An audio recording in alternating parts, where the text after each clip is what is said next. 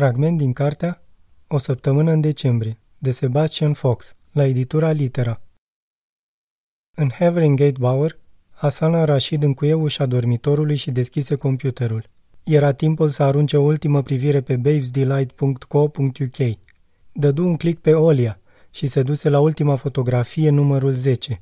Deschise Stagwriter și făcu un dublu click pe scan – Membrana afișată între degetele întinse ale Oliei era lipsită de mesaje, doar pielea unei femei tinere încadrată de unghii vopsite în alb.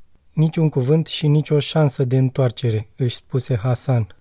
Era surprins de reacția lui. Oare chiar sperase într-o anulare de ultim moment? Se simți rușinat de o asemenea eventualitate. Fără îndoială, devotamentul său față de justiție și față de dreptate era de nezdruncinat. Așa că făcu ceea ce făcea întotdeauna când credea că ar putea avea ezitări – se gândi mai puțin la adevărul etern, cuvântul de nedovedit al unui Dumnezeu invizibil și mai mult la Irak.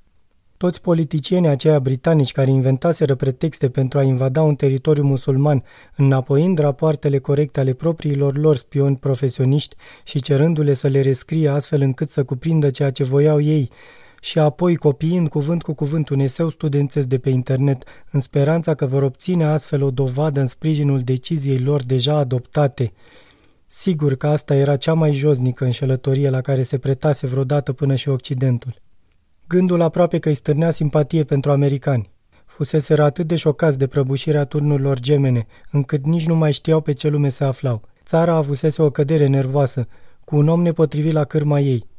Jalnicul lor președinte era un fost alcoolic dezorientat, fără hartă și aparent fără educație. Asta era o tragedie americană. Dar britanicii, ei ar fi avut dreptul să spere la lucruri mai bune. Liderii lor păruseră la început mai bine educați, deși ulterior fiecare fusese dat de gol. În ceea ce lui Hasan îi se părea a fi o poveste moralizatoare de o simplitate aproape brută, o aroganță fatală îi convinsese pe toți că erau infailibili și niciunul dintre ei nu înțelesese lecțiile istoriei, nici pe cele politice, în cazul anticei Mesopotamia, nici pe cele financiare, când se lăudaseră în gura mare că ei și numai ei îmblânziseră piețele și apoi, pentru a justifica invazia în Irak, nu făcuseră altceva decât să mintă cu bună știință, să mintă și iar să mintă. Amintindu-și toate acestea, Hasan se simți din nou puternic, suficient de puternic pentru a-și lăsa privirea să alunece pe întreaga pagină web. La urma urmei, avea voie să se uite. Așa zicea în Cartea Sfântă.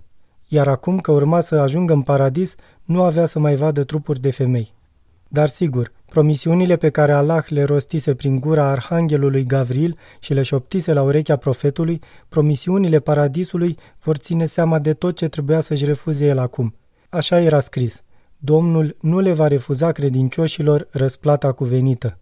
Hasan închise pagina web, selectă șterge istoricul personal, nu că ar mai fi contat acum prea mult, din meniu și închise computerul. Chemă un taxi care să-l ducă la stația de metrou Upminster. A fost un fragment din cartea O săptămână în decembrie, de Sebastian Fox, la editura Litera, traducerea Adriana Bădescu, lectura George Harry Popescu.